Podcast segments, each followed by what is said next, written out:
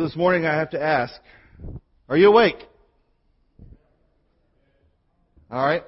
Is your awakening moments this Sunday more, I'm so glad I am awake, I am here, I am ready, I am thankful for this Jesus and I'm learning about who He is and ready to serve Him? Or is my wake like, it's Sunday, I'm here, I made it? How many of you feel like you're ever guilty of that second one? I feel like that often. I'll just be honest. It's like, alright, it's Sunday. I love being here and it does me me, but you know, it excites me because this is, this is what I love to do. This is what I know I'm called to do. And I know that as a younger person, um, whenever I was in college and before I was ever serving in a capacity in the church, sometimes going in the morning was kind of more like an arduous task. Just merely getting to church was difficult. Um, we were one of those families that drove quite a ways to our church. We lived on one side of our town in Mississippi, and we drove the uh, 15, 20 miles to the other side of town. And in Mississippi, 15 to 20 miles, it's, it's kind of a little bit of a haul. Um, here in Michigan, that's just a small commute. But there in the mornings, it just seemed like a, such a difficult task in getting up and getting ready. And it was just like there was just this extension of my school week. I had the Saturday that I somewhat was able to do what I wanted to do, but Saturday, I mean Sunday, just seemed like a task. And there was no urgency in my life really to be there other than an expectation. You're supposed to be there. It's what you do. You're a member of the Taylor family. Uh, your grandmother plays the piano. Your grandfather is a deacon. You better be in church. And you better not go to sleep. Because if you didn't, Pawpaw would move from the claw on your shoulder to the smack on the back of your head. And if the preacher didn't wake you up, Pawpaw was going to. It was one of those things that was expected. But if I'm honest, I fell asleep in church a lot. I did. Giving too much attention to other aspects of my life, staying awake ridiculous um, points in time on a Saturday night to where Sunday morning didn't have that preparation to be there. I wasn't preparing myself to be awake. I wasn't excited about being there and being awake. And then something happened. Something happened in my college years when God really shook me. I, I, I don't know how to fully explain it other than He shook me and woke me up to the fact that how you were living in this lackadaisical kind of laissez-faire, whatever will be, it's okay, whatever's going to happen, it's going to happen. You're not really needed, you're not really necessary kind of way is not cool, man. It is just not the way that I have intended for you to live this life that I have given you. That I have recreated in you. And that I didn't just do it like, oh yeah, here you go bud, here, just take this. I gave myself fully on the cross for you, and you just think it's cool to pretend that it's not a big deal. Wake up! To what I have done for you. That's the kind of shaking I'm talking about. That's the kind of moment. Kind of like getting water poured on your head early in the morning. Kind of like someone coming in and just shaking you in the bed and you realizing jumping up. Kind of like the revelry moment in the army that is waking you up. Not the little slight alarm clock, not the, hey, you might want to get ready, bud. Just hit the snooze button. Whenever it's your time, you can go. Now it was urgency. We got to get up and do something. And I, what I've found in my life, and maybe you have found this too, maybe you recognize this story, how easy it is to be distracted and to fall into the same kind of law and to look at the cross and no longer look at it with passion. To look at the cross and no longer be, have it as your single motivation for everything you do. To look at the cross and to discount the gospel. To look at the cross and think, you know what? my words are just not effective enough. I might as well not share them. To look at the cross and think, you know, my time's really busy. Now, this is not a getting on to the church message. This is just a point of looking at where we are in the scriptures. We're going to begin a new series today called Awakened. Not awakened because the preacher gets loud. Not awakened because the music got louder or with a more bit of a beat. Not awakened because the lights are brighter or the sun is out. No, awakened because the cross is worthy of our attention. And if it's not getting our attention, what are we doing? What are we here for? And how are we really viewing Christ? The reason we're going to be doing this journey is we're going to be looking at the letters of 1st and 2nd Corinthians. We're going to be looking at a church that Paul loved, that Paul, the apostle, helped to start. But whenever he's writing this letter, where much of the letters are about instruction, they're being helpful, they're talking about doctrine, they're talking about theology, the letters to 1st and 2nd Corinthians, while they have beautiful places, like the love chapter, where it says, love is patient, love is kind, love endures forever. We love that chapter. It's beautiful. Where it has, you know, the, the, the, the parts about the body of Christ coming together. That's beautiful. But when you read the books of 1st and 2nd Corinthians, what you understand and find is that they are letters and they're not so nice overall. Because Paul loved passionately this church, but he saw something happening in this church that shook him to the core, that disturbed him greatly. He saw in this church a great difficulty from a lack of devotion to Christ, from an apathy to the doctrines of Christ, and because of it, they were distracted from their calling. They were distracted from their meaning. And Paul is writing this letter in a way to say, wake up! Not because you're making me look bad. That's not Paul's point at all. But because Jesus deserves more than you can imagine. And because Jesus has done more than you have paid attention to. So, with that being said, would you turn in the scriptures? We're going to open up the very first chapter of this letter to 1 Corinthians. I would ask you to stand with me in the reading of God's Word. We're going to read the first 17 verses.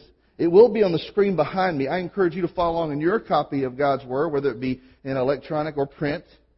I'm reading from the CSB. You follow along whatever version you have. But this is what it says. Paul, called as apostle of Christ, Jesus by God's will, and Sosthenes our brother, to the church of God at Corinth, to those sanctified in Christ Jesus, called as saints, with all those in every place who call on the name of Jesus Christ our Lord, both their Lord and ours. Grace to you and peace from God our Father and the Lord Jesus Christ. Sounds kind of nice. I always thank my God for you because of the grace of God given to you in Christ Jesus. That you were enriched in Him in every way, in all speech and all knowledge. In this way, the testimony about Christ was confirmed among you, so that you do not lack any spiritual gift as you eagerly wait for the revelation of our Lord Jesus Christ. He will also strengthen you to the end, so that you will be blameless in the day of our Lord Jesus Christ. God is faithful. You were called by Him into fellowship with His Son, Jesus Christ our Lord. Now, I urge you, brothers and sisters, in the name of our Lord Jesus Christ, that all of you agree in what you say. And that there be that you be united with the same understanding and the same conviction. For it has been reported to me about you, my brothers and sisters, by members of Chloe's people, that there is rivalry among you. What I'm saying is this. One of you says, I belong to Paul. Or, I belong to Apollos. Or, I belong to Kepha. Or, I belong to Christ. Is Christ divided? Was Paul crucified for you? Or were you baptized in Paul's name? I thank God that I baptized none of you except Crispus and Gaius, so that no one can say you were baptized in my name. I did in fact baptize the household of Stephanas. Beyond that, I don't recall if I baptized anyone else. But Christ did not send me to baptize, but to preach the gospel, not with eloquent wisdom, so that the cross of Christ will not be emptied of its effect. Lord Jesus, use your word as only you can today. Help me to be your servant, to be hidden behind the shadow of your cross, to be moved and empowered by your Spirit, and to speak a way of applying your word. But may we be reminded it's your words, not mine. May they be heard. In Jesus' name, amen. You may be seated. So here we have this letter. They call them a spiritual word like epistles. Epistles is a kind of a business letter. What we kind of equate to a memo today. But these are not memos. These are personal letters that Paul wrote to these churches. And many times when he's writing these churches, you, you'll see that these, there's these long run-on sentences because Paul was writing these, these letters by dictation. He was just kind of spitting his thoughts out, and these letters came to be. Now, when we understand the Scripture, we say that these are not just words that were spit out by an apostle, but they were also inspired by the Holy Spirit and preserved for us today. So they are inspired by God. God used this human author to do this, by, and, and through this human author, he, God gave His words to us. But this letter, Paul is writing to this church, and he's writing around AD 56. So this is before the time of Nero. This is before the persecutions that Paul would face and before he was imprisoned the second time, which ultimately led to his martyrdom. And he's writing around AD 56. So he's on his um, second missionary journey, and he's most likely in the city of Ephesus. The Bible says he spent three years teaching in Ephesus. Ephesus was across the sea, the Aegean Sea, from Corinth. Ephesus was in Asia Minor, modern day Turkey. Corinth is on this little strip of land that holds the, that is between the northern part of Greece or Macedonia and the southern part of Greece. It sits on this little isthmus. It's this little piece of land that's about three miles wide that basically keeps Greece from being merely an island. The city of Corinth was right there, a major center of trade, a place where Paul had, had devoted some of his ministry in the second missionary journey earlier when God called him to cross the, the sea and, and come and deliver the message into that part of Europe. But he's writing this church because he's hearing reports of all kinds of divisions, all kinds of difficulties. In fact, once again, there's a bunch of pleasant parts in the book of, of 1 Corinthians, pleasant little passages if we kind of leave them by themselves. But overall, you see some really terrible things. Things that we would not even think of and we would be disgusted about here even today. we we are not in that passage today. That's a little bit later on um, and we will talk about them in a copacetic way because it is a family uh, gathering here. But he's hearing all of this, and he's seeing in the middle of a complete lack of devotion and a complete apathy to doctrine. And here he writes this letter to say, all right, guys, I just want you to get something straight. Jesus owns you. Now that's a big deal, and I don't want us to kind of miss it or belittle that fact. If you have been saved, and you have called on the name of Jesus as your Lord, He owns you. In fact, He's always owned you because He created you in the first place, but then He saw you in your sin when you called out to Him and you recognized His grace and you submitted into yourself into His hand to save you. He rescued you and recreated life in you. He owns you. And because of that authority and ownership, there are implications of that in our life. We don't uh, no longer awake to ourselves. We no longer awake for our own glory. We no longer awake for our own good. We are in the hands and service of Christ our King, who is a loving Father that has adopted us, but He's also employed us in His work. And Paul is writing this startling letter to the Corinthians to remind them of this. The Bible has been preserved by God today so that when we read it, we're reminded the same applies to us. It was not only just applicable then, but not applicable now. They'll know the entirety of Scripture is God breathed and useful and profitable for teaching, for correcting, for rebuking, so that the man of God and training in righteousness so the man of God may be adequately equipped for every good work. It's still useful today. We need that reminder. And we need to, when we open the Scripture, to have some observations. What do we see? Now, I don't want to be misconstrued here. I don't want us to get in the habit of saying, well, when I read this, this is what it means to me.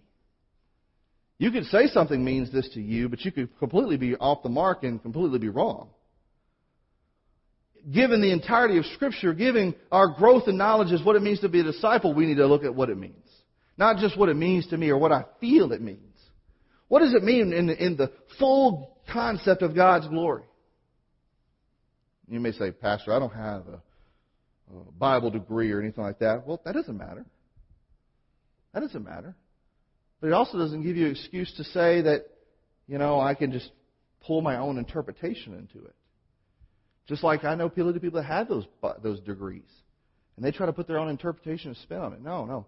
The Bible says what it says. We need to observe what it says, what it means, how it applies, and whether we're going to obey it. So let's look at some observations we discover from the Scripture.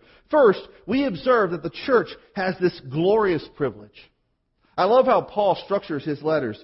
He, he doesn't just uh, say, Dear Billy Joe, here's my problem. By the way, I like you. Thanks for reading this. Later. That's not how Paul writes his letters when he addresses these problems. Paul writes, says, Hey, this is me. This is why I, I feel like I need to write to you. And this is the glory that God has given you. I want to say all these things about what's going on in your life and what God has done through you. I want you to know this ahead of time. You may call it softening the blow. But I see it as, as the Lord putting this, this picture of the gospel. That God is not saying, hey, you need to do all this in order to be pleasing. He says, no, I've already made you pleasing in my sight. Now this is what it means to live in the light of that. It's not backwards, really.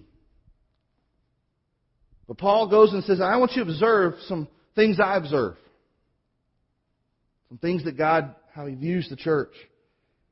And that is the church has this glorious privilege that you are now called sanctified in Christ. That because of Christ, if you look at verses 1 through 3, you are sanctified in Christ. You have been consecrated in His, in His work. That seems like a big churchy word, doesn't it? It means that God has set you apart. God has made some distinctiveness about who you are. That because of what He has done and what He alone can do, you are set apart by His sacrifice. Not only are you sanctified, but you are also now called saints in Christ. That you have been set apart, made distinct, but you've also been dedicated as God's people, dedicated to a work that God has. When a person is called holy, it means that that person is different. He is unique from other persons because he specially belongs now to God and to the service of God. Now in the church, when the church comes together as the saints, not just a saint, but the saints, it means that when you look around and you see your brothers in Christ, though, and sisters in Christ, those who have chosen to trust Jesus, all of you have been consecrated, you've been set apart, and now you're being brought together and dedicated to a greater work. There is a glorious privilege that has come about the church because of the cross. The difference is not to be marked in our lives by some withdrawal from ordinary life where we become like monastery monks and we put on robes and we just look different that way. I know sometimes people look Christians, they say they look different. I understand that. I, I homeschool my kids. Um, some people think that's weird. It works for us. I'm not saying it's for everybody. I'm not knocking people that do public school, private school, whatever you do. But I know there's a stereotype for homeschool kids and homeschoolers. And if I'm honest, I might look like that, that um, stereotype, or I may not. Because I've been to homeschool conventions, and I tell you, there's some people that look kind of weird. I'll just be honest, they do. But that's their thing. They're not my home. They're not my household. Who am I to judge? Other than saying they look weird. But here's the thing. That shouldn't be the difference that marks a church. They just look like weird people. That's not the distinctive. If that's the only thing, then we're just a bunch of weirdos. Not that there's anything wrong with being weird. Normal seems doesn't work for people very often. People say, I don't want to be weird. Well, okay, how's normal working out for you? But this thing is, is that we are meant to show within this ordinary life the difference and the quality and the character of what Christ has done with us through the cross. We are now called the sanctified. We are now called the saints. And we are those who can now call Jesus our Savior.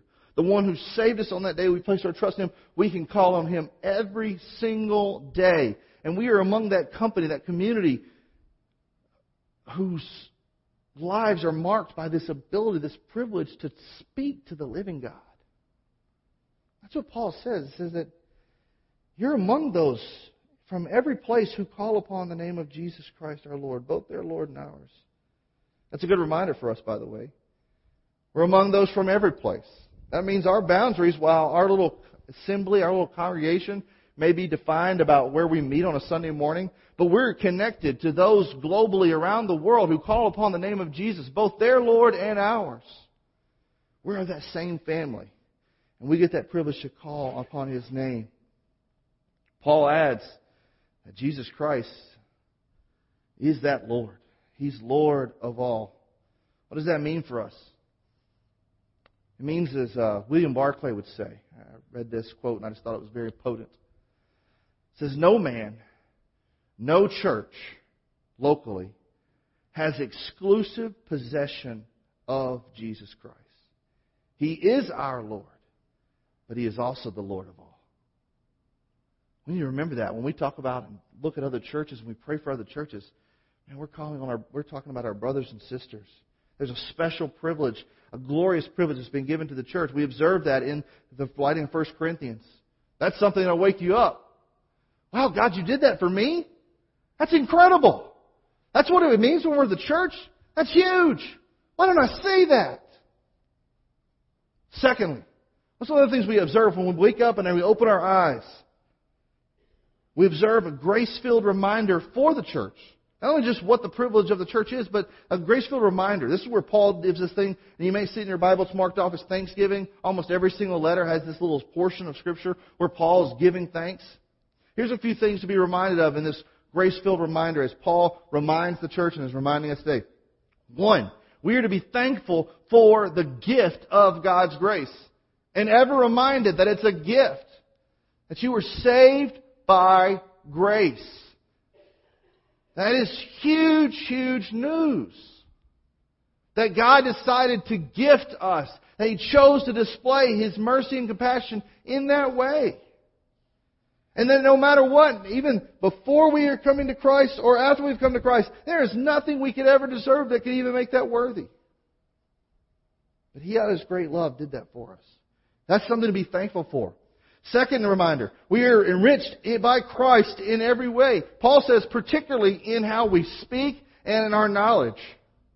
In other words, Jesus greatly affects what we should utter because Jesus transforms what we really know. Here's a note for that. Christians Christians are not to be mouthy about things that they don't know. We're not to just try to spout off and just to sound pious and sound upright. We don't get to mouth off in speculation. God has said, This is the truth of who I am. This is the truth that has transformed your life. It better transform your words. Because I have particularly done something in your speech. I have particularly done something in your knowledge. Live in the light of that. I have enriched it. Third, we are the confirmation of the gospel's work. It says that there was a demonstration of the gospel's work in the church in such a way that the spiritual gifts were being used for the glory of God. Paul saw this within the Corinthian church, and now they're missing the point. Later on, we'll talk about the body and how they were becoming disjointed. But what he's saying is, because of his work and the spiritual gifts that is alive in each individual believer coming together as the body, it's a confirmation of the gospel within that church. Think about it this way. If we're just loosely connected if uh, we're just mere acquaintances, not really working together, we don't mean to say this, but this is kind of what's being declared. The gospel isn't enough to unite us. The gospel doesn't work that much power. The gospel can't fix this. Wow. That's what was going on in the Corinthian church. May it never be said of Eastgate. May it never be said of, of our churches. Maybe we'll be awakened by the Christ and the cross and the gospel and the demonstration of His power that it, whenever within the church there's this confirmation that wow, this these people come from this place and they come from this place and and and they're this skin tone and they're this skin tone and and that's male and that's female and and they're older and they're younger and they're richer and they're poor and I don't see how this works. The gospel is what brought us together. It's more than enough. And it's confirmed in how this works. Fourth, we are the revealed body of Christ on this earth until he returns. Look at verse 7. He says, So that you do not lack any spiritual gift as you eagerly wait for the revelation of our Lord Jesus Christ. In other words, when the gospel gets a hold of us, when we are woke up by the power of the cross, and you see that evidence, others also see that evidence. And when Paul calls us the body of Christ, it is a metaphor. But it's saying also, you are the visible revelation of Jesus right now until the day he will return. That's one reason God still keeps you here. That there will be a witness of who he is. And there will be a testimony of who he is living within that person, within that church. That we are also strengthened with power. And not just power like, ooh, look at the power. I want to pump you up. And that's not the type of power we're talking about. He says the power that has been given to us is strength that we could live blamelessly. How many of you have ever been frustrated by your lack of willpower? Your lack of devotion, your lack of want to, your lack of gumption and gusto to battle the issues of the flesh to battle the temptations of your life, to battle the distractions. How many of you ever get frustrated with that? I'm going to raise my hand. I get stinking frustrated with that. And I will always be frustrated with that as long as I'm trying to live in my own power. As long as I'm trying to live in the strength of Jerome Taylor, in the skill of Jerome Taylor, in the mindset of Jerome Taylor, in the, the bubble of Jerome Taylor, I will always be frustrated because I will always keep doing what I'm going to do. But God is able to work something miraculous in me with strength to help overcome, and He can do the same in you. We are strengthened with power in order to live blamelessly until He returns. And lastly, we are able to have fellowship with Him because of His faithfulness. Because of who He is, there is a promise which came true. That God, who began this great work, who made this great promise, He fulfilled it in Jesus. That there is a gift that has been received. It's not something that we could ever earn, but something that He gave. And there is also an ultimate end which will be met. One day Jesus will bring that return. And we need to be awakened by that news. Because only that news will change a church. Only that news will transform a disciple. Only that news will save a life. Everything else it's just our own attempts at religion. It's our own attempts at doing good. It's our own attempts of trying to fulfill ourselves. But only what Christ does awakens us. And sometimes as a church, sometimes in my own life, I've suffered from spiritual amnesia. You know what I mean by that?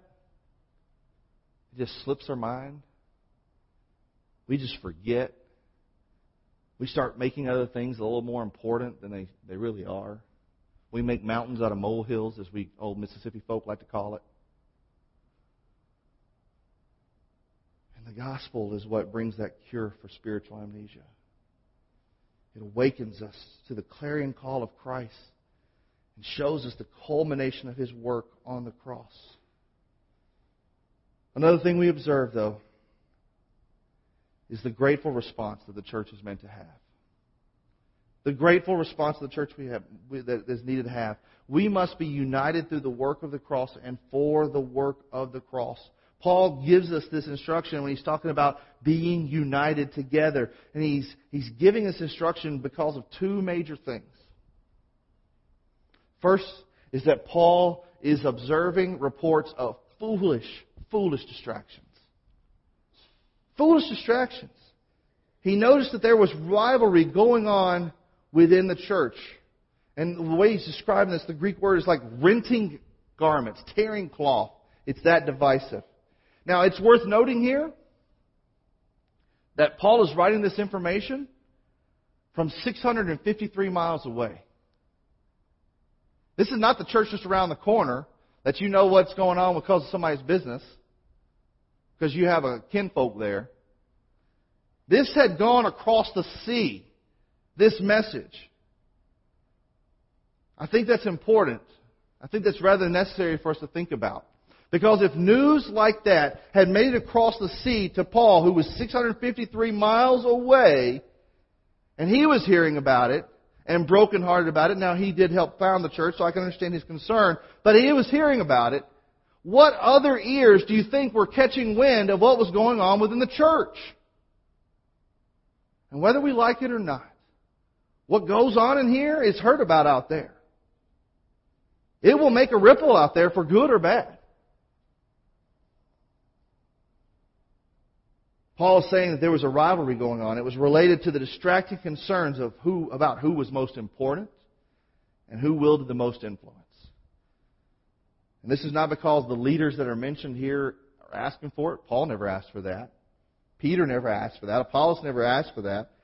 But there were certain parties. The party of Paul. These were probably Gentiles of the gospel, but they were using their Christian freedom and liberty to just take the good news and, hey, I can do whatever I want. Jesus saved me. Jesus forgives me. It's not going to be that big of a deal. I can look at the cross, not be woke up by it. Hey, it saved me, but it's not enough for me to live for. I'm going to do my own thing. There was the party of Apollos that would try to over spiritualize everything into uh, metaphors and well, it's just a metaphor for this. It's just a philosophy for this because Apollos he came from Alexandria. This is the most likely case that they were turning their faith into a philosophy rather than the very fabric of their life. The party of Kepha, or Peter, that's the, the Greek name there. These were the messianic Jewish believers that Paul would sometimes write about that considered their faith in, in the view of a legalistic way. That you had to abide by all these laws for to be accepted by Christ. They belittled grace. And then the party of Christ. This is most likely those that have considered themselves the only true Christians in Corinth. Well, if they were like us, we're the ones that really follow Jesus. They're like that joke about heaven where someone's going around and they're seeing which corners of heaven make the most noise and they see this quiet distance patch out on the outskirts and someone asks, well, who are they? And they says, well, they think they're the only ones here. You may have known people like this before. But here's the thing. There was rivalry in the church. And it was a foolish distraction. Because rivalry, what it says is, look at me. Make much of me. Do it all for me. Instead of saying, wow, I don't know where we're at, I don't know where we're at, but I know what Jesus was at for us. And that's where I'm aiming. It's also important to know that there was revelry going on with the trust in the church. Once again, there was a lack of devotion, and it was leading to all kinds of difficulties and distraction. But Paul writes the very end here. He says, I want you to know the reason I'm doing this is because I want you to observe the role of a cross awakened in your life. The implications of Christ's ownership because what Jesus did to pay for that ownership. And I don't want to empty the cross of its effect. And if I'm living my life without recognizing the glorious privilege of the church, a grace filled reminder alive in the church,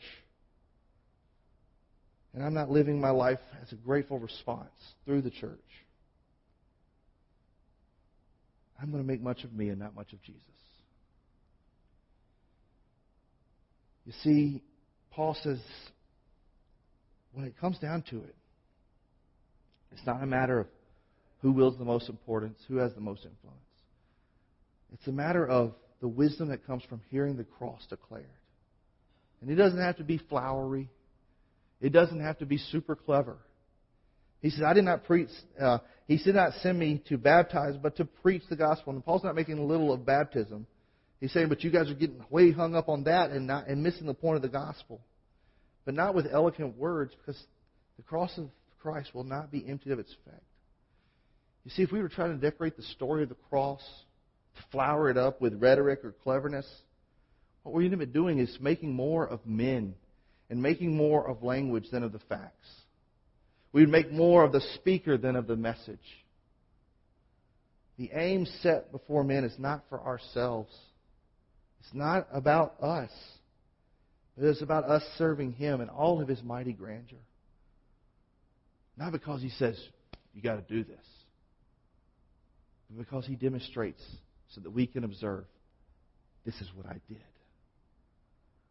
I am the God Almighty who created all this holy and good. And I see the offensiveness of your sin. And I provide the sufficiency of the Savior, the only one, the only one who could be the payment for your penalty. And what I've laid before you is an act of incredible grace, but one of personal responsibility. A, a decision that has eternal ramifications, and one that will transform your life.